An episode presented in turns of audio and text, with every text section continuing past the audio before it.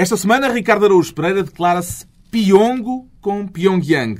Pedro Mexia está divertido com Marinho Pinto, bastonário da Ordem dos Advogados, e João Miguel Tavares sente-se feliz por ter finalmente começado o período favorito do ano para um benfiquista, a época do defeso. Está reunido o Governo Sombra.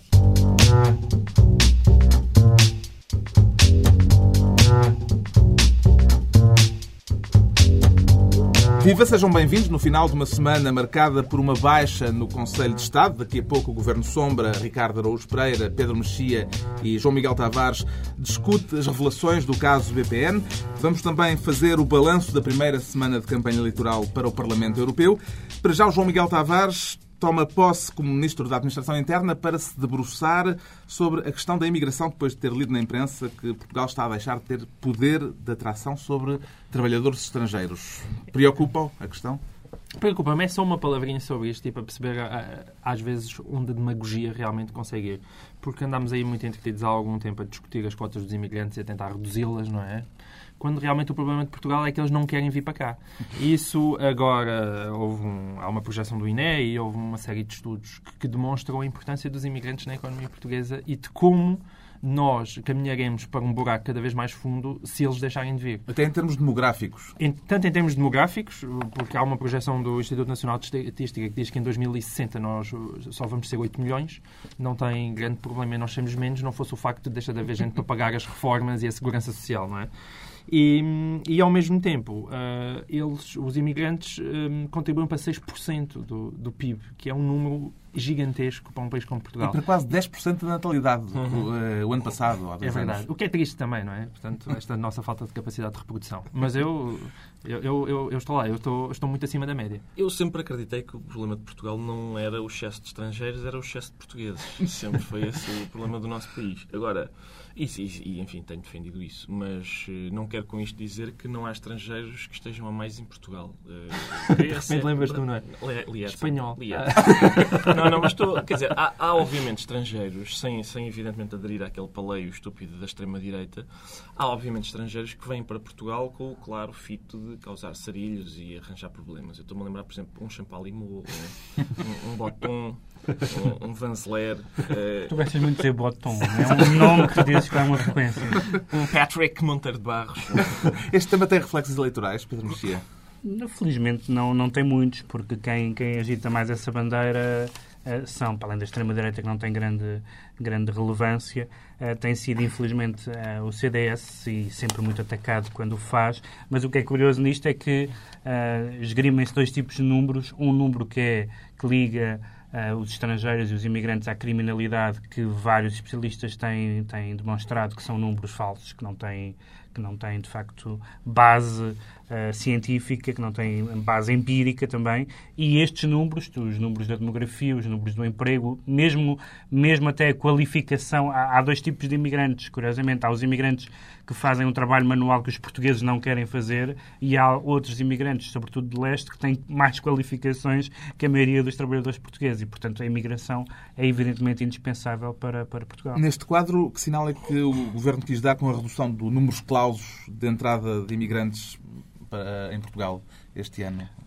Eu acho que está British, British, British Jobs for British Workers. Exatamente, é, essa... um bocado essa... Que é que, cotas que, aliás, nunca foram cumpridas porque atualmente eles preferem ficar na República Checa e na Polónia. Portanto, ou seja, os imigrantes já preferem ir para a Polónia do que para Portugal. Está atribuída à pasta da Administração Interna, então, ao João Miguel Tavares. O Ricardo Araújo Pereira escolhe desta vez o Ministério da Educação para voltar a um tema de que falámos aqui brevemente na semana passada, ou há duas semanas, a educação sexual nas escolas.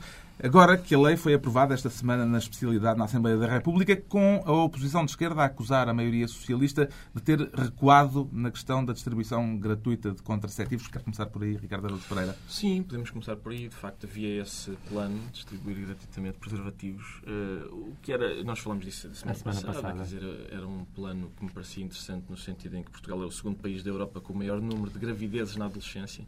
Eu recordo que João Miguel Tavares disse na semana, lamentou na semana passada que o principal problema dos jovens era não terem um sítio para praticar Exatamente. a sexualidade e mais propus, um preservativo. E propus os colchões do ginásio. mas eles ser uh, distribuídos mas, gratuitamente. Mas os jovens, pelos vistos, vão conseguindo. Somos, são os segundos, os segundos da Europa a ter mais imaginação para arranjar sítio. Portanto, não é por falta de sítio que eles não conseguem. Agora, de facto, o PS recuou aparentemente nessa.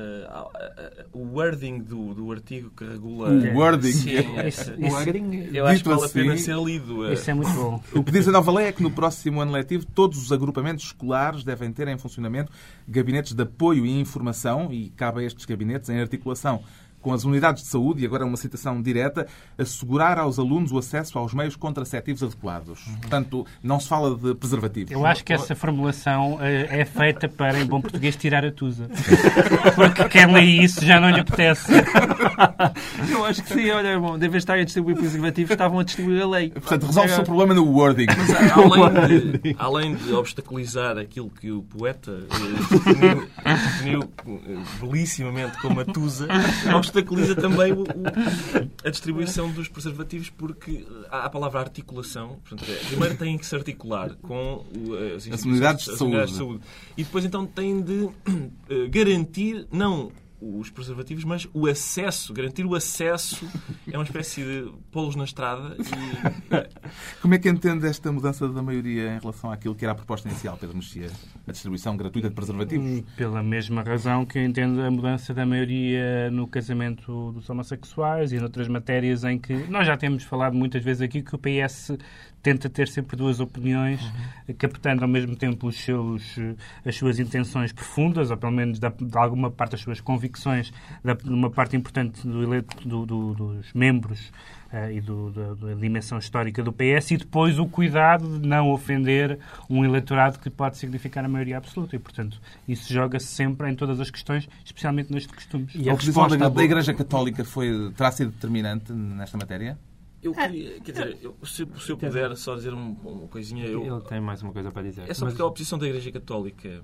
Uh, é importante. A oposição de João César das Neves é um pouco mais importante ainda. Eu, eu, ele escreveu uma crónica. Eu vou, vou, só falar uma vez de César das Neves e depois nunca mais falo. Baixo, vais falar no baixo ventre? Sim, porque ele escreveu uma crónica magistral no Diário de Notícias. Eh, eu, eu não sou contra. Eu gosto muito de ler o, César das Neves. Eu acho que os jornais devem ter uma voz do século XIV eh, para escrever sobre os assuntos. Agora, eh, o que ele disse, eu vou citar aqui. Ele disse, estes, segundo ele, estes, estes princípios da educação sexual que, que o Ministério quer. Um, que nas escolas sejam, enfim, implementados. implementados. Ele diz estes princípios são aqueles a que a sociedade até há pouco chamava porcalhões. a palavra porcalhões é soberbo. E ele lamenta que, ele diz ele, vejam bem que agora as aulas devem mostrar órgãos sexuais às crianças, explicar os detalhes da contracepção, dizer que a masturbação é natural, uma coisa artificial como é a masturbação, cheia de aditivos e, corantes, e agora é tida como natural nas escolas. E, e é isto, é só. É, eu, eu, lá está.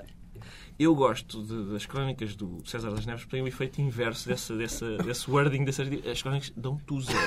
Porque é esta concepção do sexo como uma coisa perversa e porcalhona. e porcalhona. Como deve ser, aliás. Eu não, eu não, sempre que eu vou a uma oficina e vejo aqueles calendários de senhoras nuas, eu penso, porquê não está aqui uma crónica do César das Neves desdobrada?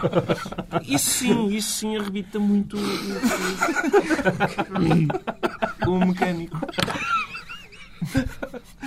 Bom, usando a expressão de João César das Neves, o porcalhão Ricardo Araújo Pereira fica então Ministro da Educação para implementar a nova lei. O Pedro Mexia também pôs na agenda um tema de educação, quer ser Ministro dos Cultos, depois de ter sido divulgado o relatório que revela os abusos sexuais a que foram sujeitos sistematicamente na Irlanda uhum. as crianças que passaram pelos orfanatos católicos. Sim, é porque hum, parece que agora de, de, X em X anos vamos ter uh, notícias deste género uh, em vários países. É o caso Casa Pia da Irlanda. Uh... Mais, provavelmente mais prolongado e mais profundo ainda do que o caso Casa Pia português. Para, Sim, para, mim, para, mim, para mim, que sou católico, é mais grave ainda porque a Igreja tem uma... Enfim, a Casa Pia é uma instituição do Estado, tem a gravidade de, de crianças à guarda do Estado serem abusadas. A Igreja Católica, além de ter uh, crianças nas suas escolas, nos seminários ou não sei o quê, tem uma uh, teoria, tem uma, uma, tem uma doutrina sexual. E o que lembro, por exemplo, que nos Estados Unidos isto teve uma, uma repercussão tão grande que a maior diocese católica, que é a diocese de Boston, foi à falência com a quantidade de uh, indemnizações que teve que pagar às famílias e nós ficamos a pensar, será que isto é um problema de recrutamento dos, do, dos padres? Será que isto é um problema disciplinar? Ou será que, e esta é a pergunta que, que eu já pensei da outra vez e, e, volto a pensar agora, ou será que o problema é realmente de uma determinada visão negativa da sexualidade que a Igreja tem e de, e de uma repressão que é completamente contraproducente? Porque o que a gente vê é que não há casos destes a este nível nas igrejas protestantes, nem na igreja ortodoxa. Evidentemente que há abusos em todo o lado, nas escolas, nas, uh, no exército, etc. Em, to em todo o sítio onde há, nas prisões, em todos os sítios onde há um lado de concentração de pessoas e de, de exercício de autoridade, isto existe. Mas não há nada com este, com este nível. Uh, e, portanto, uh, se a Igreja continua como fez durante décadas que é simplesmente mudar os padres de paróquia, que é uma coisa magnífica uh, e, como se sabe, resolve o problema. Uh, eu penso que mais do que, mais do que o preservativo, que eu acho que é, apesar de tudo, uma questão relativamente menor, até na medida em que é relativamente ignorada pelos próprios fiéis, é, esta pode ser a maior crise da autoridade da Igreja uh, no mundo contemporâneo. O mais inquietante é que a Comissão de Inquérito que estudou esta situação durante quase uma década concluiu que a hierarquia católica uhum. uh, sabia do que se estava a passar. E escondeu, escondeu sempre, não é? Sim. É, Aliás, como aconteceu também em boa medida nos Estados Unidos. Estados Unidos Isso é um mau sinal. É um mau sinal que, até porque eh, os atos praticados por estes padres são aquilo que se chamava antes e hoje ainda porcalhões. São atos porcalhões. e isso é, é, curioso que a Igreja não os, não os uh, tente escondê-los mais do que reprová-los. E depois há aquela questão de em princípio, não há nenhum padre, como o Pedro disse, em princípio são mudados de paróquia, não há nenhum padre pedófilo que seja excomungado. Mas há padres, há aquele caso célebre de um padre americano que, que uh, participou na ordenação de uma mulher como sacerdotisa uhum. e, e, foi excomungado. Portanto, é mais grave para, para a hierarquia da Igreja, aparentemente, uh, violar esses preceitos. Uh, do que o, estas coisas dos porcalhões. Entregamos o Ministério dos Cultos ao Pedro Mexia. Daqui a pouco o caso BPN e a primeira semana de campanha eleitoral. Agora, ainda numa matéria de âmbito internacional, vamos tentar perceber o que é isso de o Ricardo Araújo Pereira estar piongo. Já na semana passada tinha hum. trazido um neologismo, que, ah. vistos, tomou-lhe o gosto. Não, desta não, é, não, é, não é um neologismo. Segundo, segundo o meu dicionário de, de José Pedro Machado, não é um neologismo, mas sim um brasileirismo.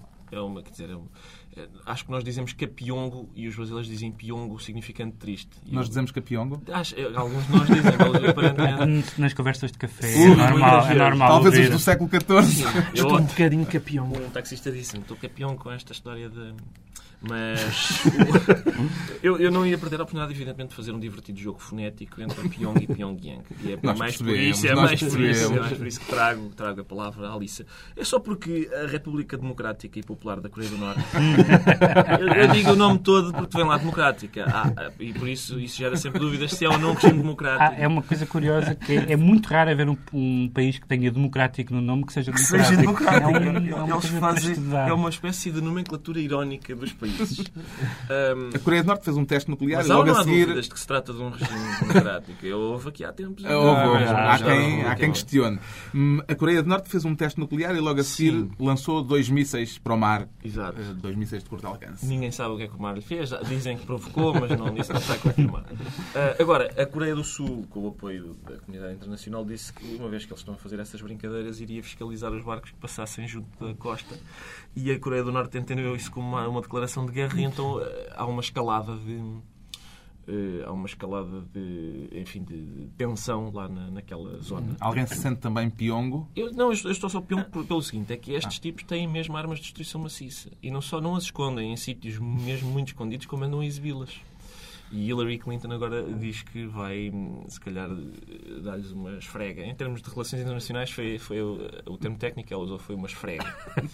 e isso era bonito de ver. É, o problema daquilo é que, verdadeiramente, também não há muito espaço para começarem todos a arregaçar as mangas e mostrar o músculo, porque ninguém quer intervir ali a Coreia do Norte é um país onde não há grandes interesses Ora, geoestratégicos. Embora e, portanto, tenham mesmo armas, é que estes têm esses mesmo. É, mas têm, na Coreia do é? Sul se calhar há interesse e no e Japão também, porque no Japão, os mísseis chegam lá. Não, e por isso o que, o que eu acho que os Estados Unidos, eh, pelo menos estão a ser mais ou menos aconselhados a fazer é, pá, ponham a China e o Japão em primeiro lugar a tratar deste assunto Eu, e não entrarem do- lá outra vez com este lado guerreiro. E nesse aspecto eu acho que é uma acho que é a maneira mais inteligente de inter- estou- internacionalmente estou lidar com isso. Pyong por uma outra razão, não só por causa desta, de- enfim, desta diferença de critérios internacionais relativamente a quem tem e não tem armas de destruição maciça, mas também estou Pyong por causa do povo da Coreia do Norte, que é um povo que é, que é fortíssimo a fazer coreografias em estádios e pavilhões e pode agora estar à beira de uma, de uma guerra. Estamos perante um teste à administração norte-americana? Eu acho que a única coisa inteligente para fazer, de facto, é, é tentar que aquilo seja tratado como um conflito regional. Ah, tentar que, que seja a China de alguma maneira, enfim, o Japão é um pouco mais difícil, que, que seja a China de alguma maneira a tratar disso. Por outro lado, eu falava há algum tempo com um jornalista que esteve na Coreia que me dizia uma coisa interessante, que a maioria dos, das repúblicas democráticas ahm, tem como princípio dificultar a saída dos seus habitantes e a Coreia tem como princípio dificultar a entrada das pessoas. E, portanto, dá-me a ideia que a Coreia não é exatamente aquilo que se pode chamar um, um perigo expansionista. Por outro lado, há a questão biológica. Nós sabemos que há filhos mais simpáticos que os pais. Por exemplo, o filho do Gaddafi parece uma pessoa ah, um pouco mais apresentável, um deles joga a bola e tudo. Ah, e, portanto, pode ser que o... No caso do Saddam, isso parece que não se... No caso- No Saddam caso, estava no assim, caso não. do Saddam não funciona. Portanto, Não, eu, não pode ser que a biologia funcione de uma forma simpática. O problema, segundo os analistas, é que não se percebe nesta altura bem quem é que manda eh, em Pyongyang. Nem qual é o poder efetivo. vivo, Nem não é? se ele está vivo ou morto. Depois do pequeno líder ter tido aquilo que se presume ser um- ter sido uma, uma trombose. E haver, e haver meia dúzia deles iguais e, portanto, às tantas já não sabem qual deles está no poder. Opa, Mas se calhar também já não, é- também não interessa, não é? Se está a deslizar. Isto é uma cartinha.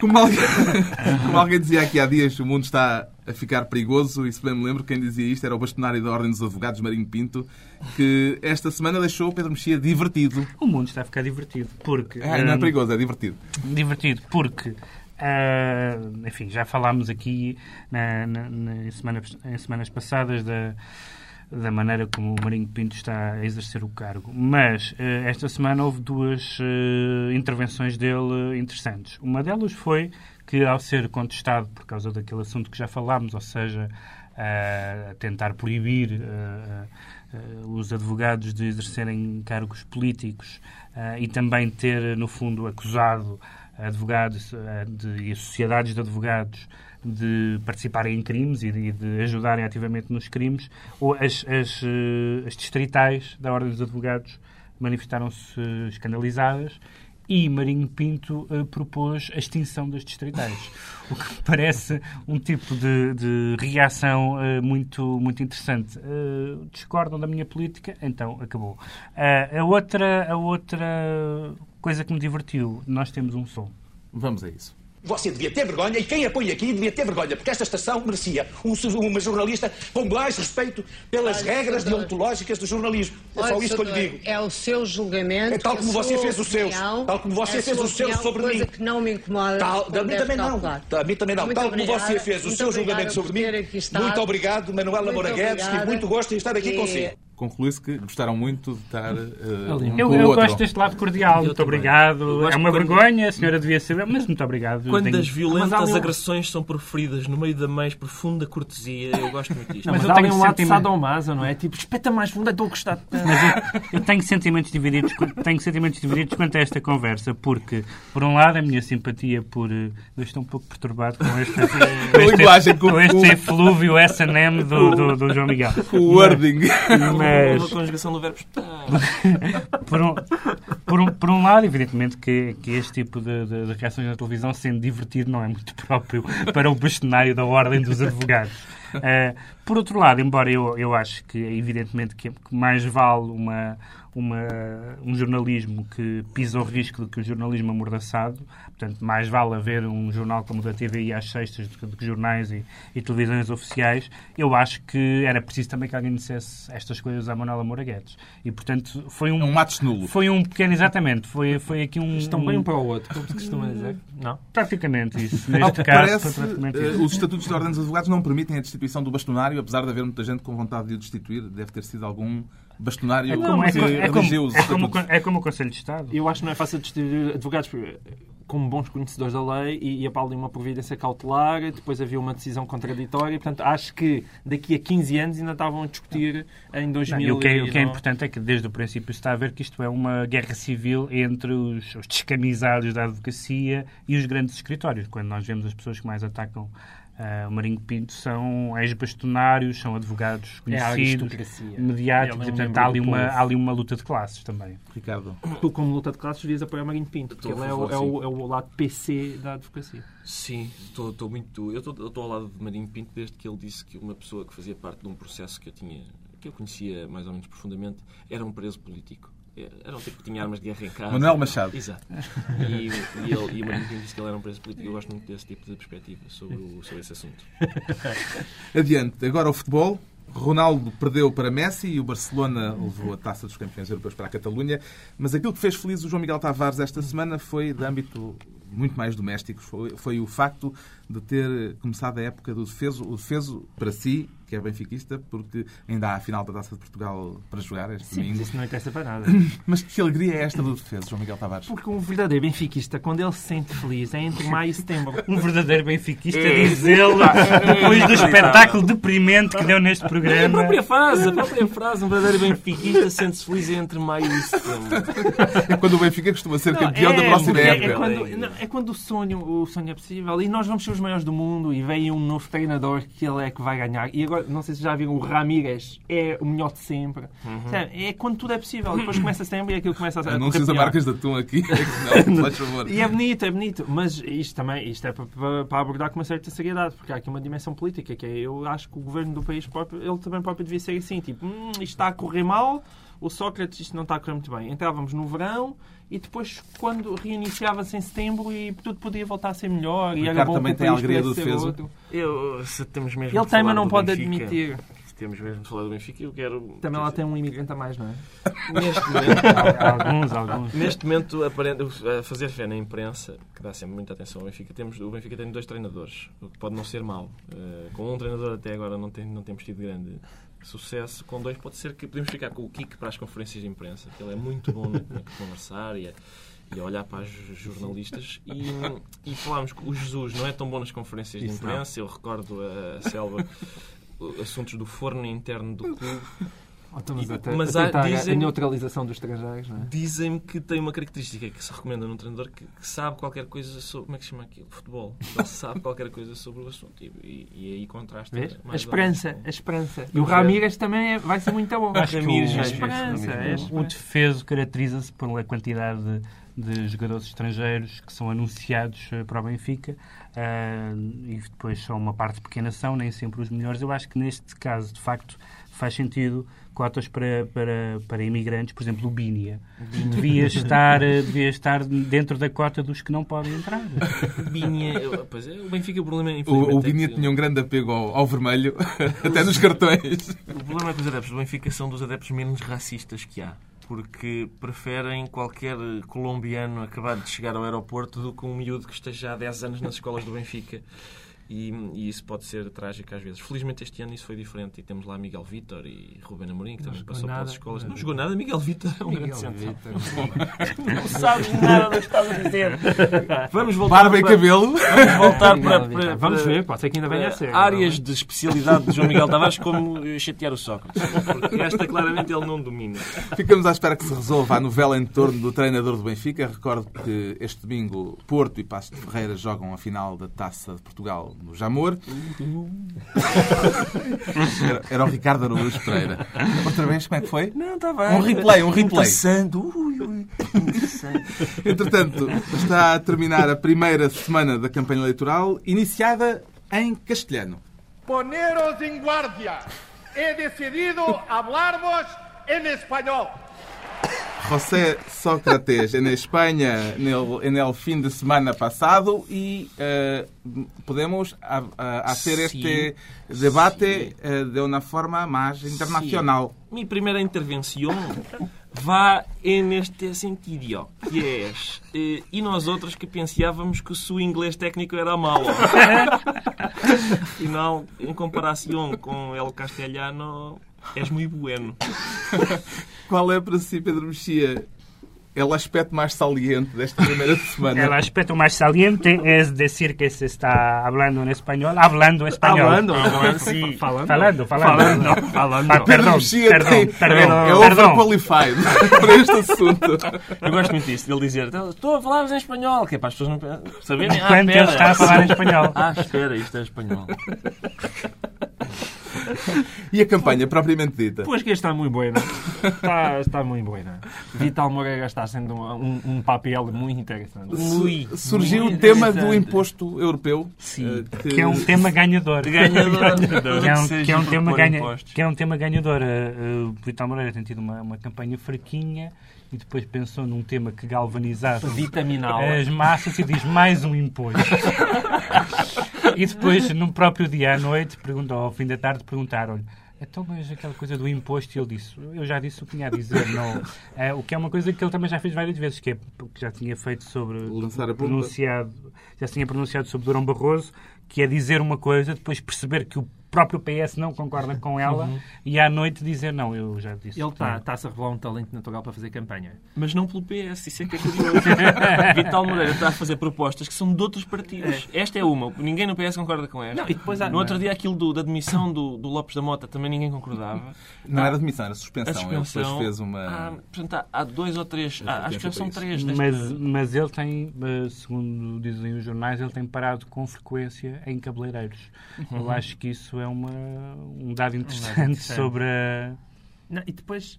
E depois também tem aquela vozinha, pior voz do que a dele, para, estar em campanha eleitoral, só mesmo a minha está a fazer este programa. É porque aquilo, aquilo é, inter- é que nada resulta, mesmo a imagem, ele está mesmo a levar assim. E o resto um- da campanha eleitoral? Como o resto, o resto não interessa, estamos lá ao Vital Moreira. O MMS, a o lá. MEP. Eu, acho- eu gosto muito disto. O Vital Moreira tem feito propostas de outros partidos, tem avançado com propostas que são defendidas por outros partidos. O, o Paulo Rangel tem feito propostas que já existem. o Erasmus do Emprego, acho que já existe um programa parecido. eh, e há, há mais uma outra proposta que também já existe.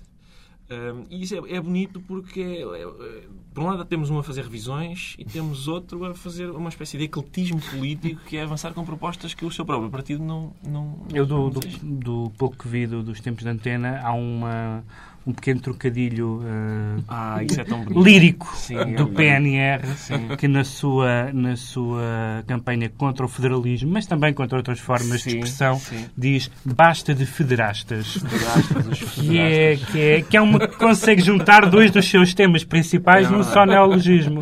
O que é uma coisa Ainda tocante. temos mais uma semana de campanha pela frente, vamos ver o que nos reserva. Politicamente, o aspecto mais saliente da semana é capaz de ser o facto de esta semana terminar com um conselheiro de Estado a menos do que Mas, mas começou. ainda, se me é permitido ainda sobre a campanha, Ainda? Eu, eu gostava só de... Há dois aspectos que eu, que, eu, que eu gostava de salientar nesta semana. O primeiro foi o Presidente Cavaco Silva dizer espero que as pessoas não vão de férias no fim de semana das europeias e votem. Ora, quais pessoas de férias? Os desempregados não têm férias, não é? Os da Quimonda e da Auto Europa, em princípio, não vão. Os temporários e os, e os precários também não querem. E, portanto, em princípio, eh, o problema das pessoas na- das eleições europeias, da abstenção, é que as pessoas não fazem férias para ir para o Algarve. Fazem férias da democracia. As pessoas não se interessam muito pelas europeias. E o segundo facto eh, que eu gostava de salientar foi eh, o, o problema que a ausência de Paulo Portas da Feira do Queijo de Godinho. Eh, o Paulo Portas Tinha acontecido dois dias antes. Sim, Paulo Portas ia à feira do queijo de Godinho, mas quando chegou lá já só havia uma máquina de algodão doce e duas relotes de farturas. E eu queria salientar isto porquê? Porque é a segunda vez num curtíssimo espaço de tempo em que os laticínios fazem uma desfeita ao Paulo Portas. Primeiro o Limiano e agora o Godinho. Eh, e há qualquer coisa, há uma conspiração do, Do queijo. do queijo contra o CDS-PP.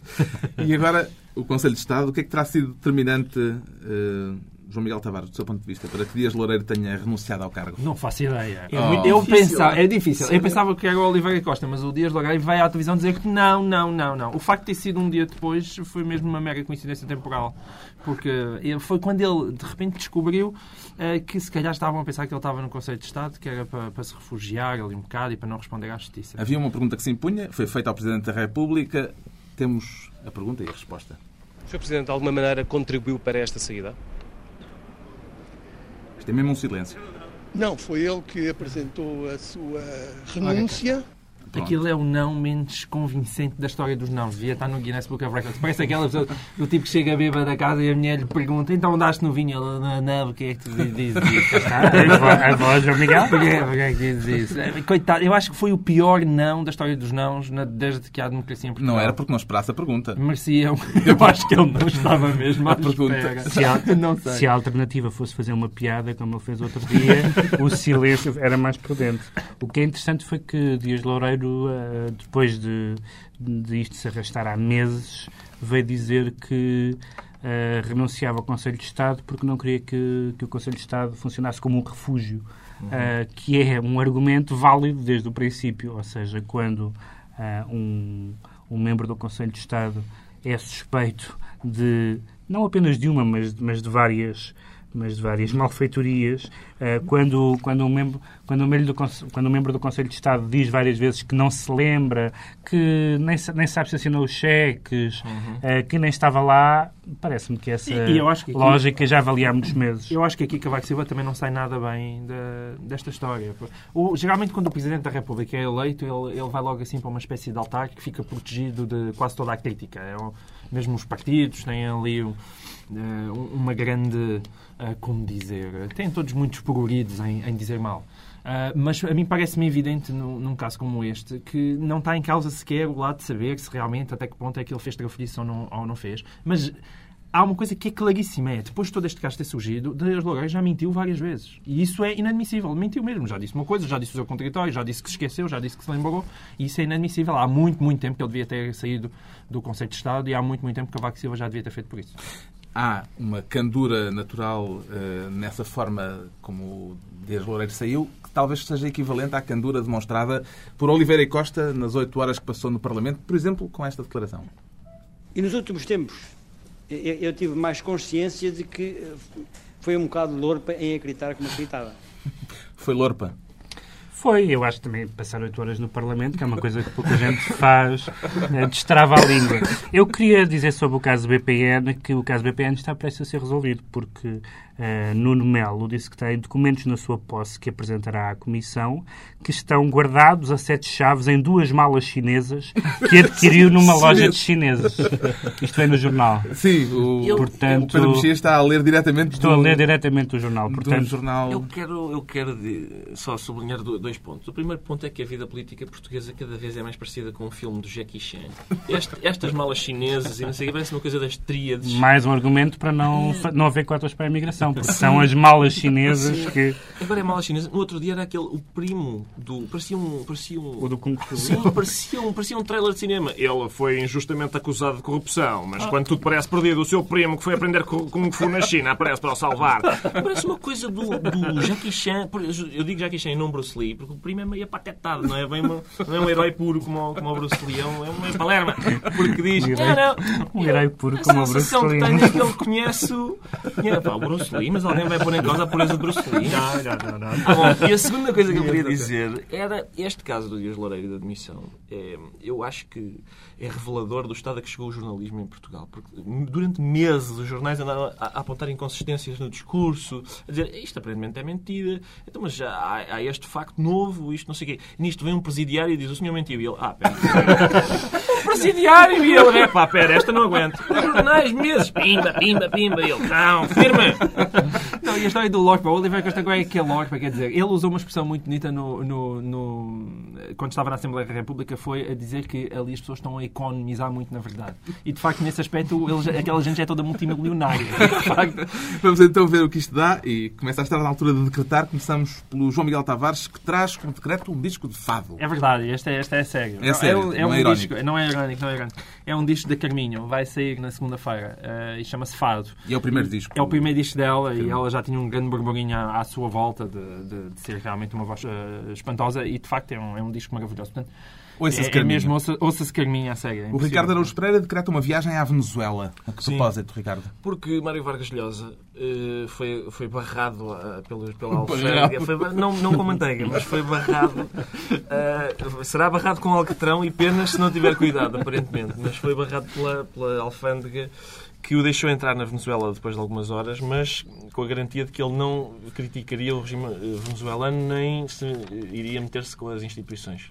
Eu, eu, a razão pela qual eu, eu, digo para fazermos uma viagem à Venezuela é porque é um, é um, país amigo. É um país amigo de Portugal, este país que... Com Magalhães e tudo? Sim, com Magalhães, temos grandes uh, laços de amizade e, e, e o, o outro é peruano, não é? o Vargas Vaz é peruano, não tem... Não, não, Finalmente, o Pedro Mexia, outra vez virado para temas clericais, decreta a publicação de uma encíclica sobre quê? Sobre a beleza, porque como houve este caso interessante na, na Itália do, do Berlusconi, que é, suponho, septuagenário ou à volta disso, e que parece que está envolvido com uma rapariga que acaba de fazer 18 anos, e a Igreja, e a igreja uh, acaba de declarar que a beleza pode ter a sua importância, reparem nesta frase, mas não pode ser o único elemento decisivo na escolha de um candidato político. A Igreja não se preocupava com este tema desde Miguel Ângelo, uh, e portanto acho muito interessante, acho que é uma frase muito preocupante para a continuidade de Durão Barroso à frente da Comissão. Está concluída mais uma reunião semanal, dois, oito dias à mesma hora e aqui, no lugar do costume, nova reunião do Governo Sombra. Pedro Mexia, João Miguel Tavares e Ricardo Araújo Pereira.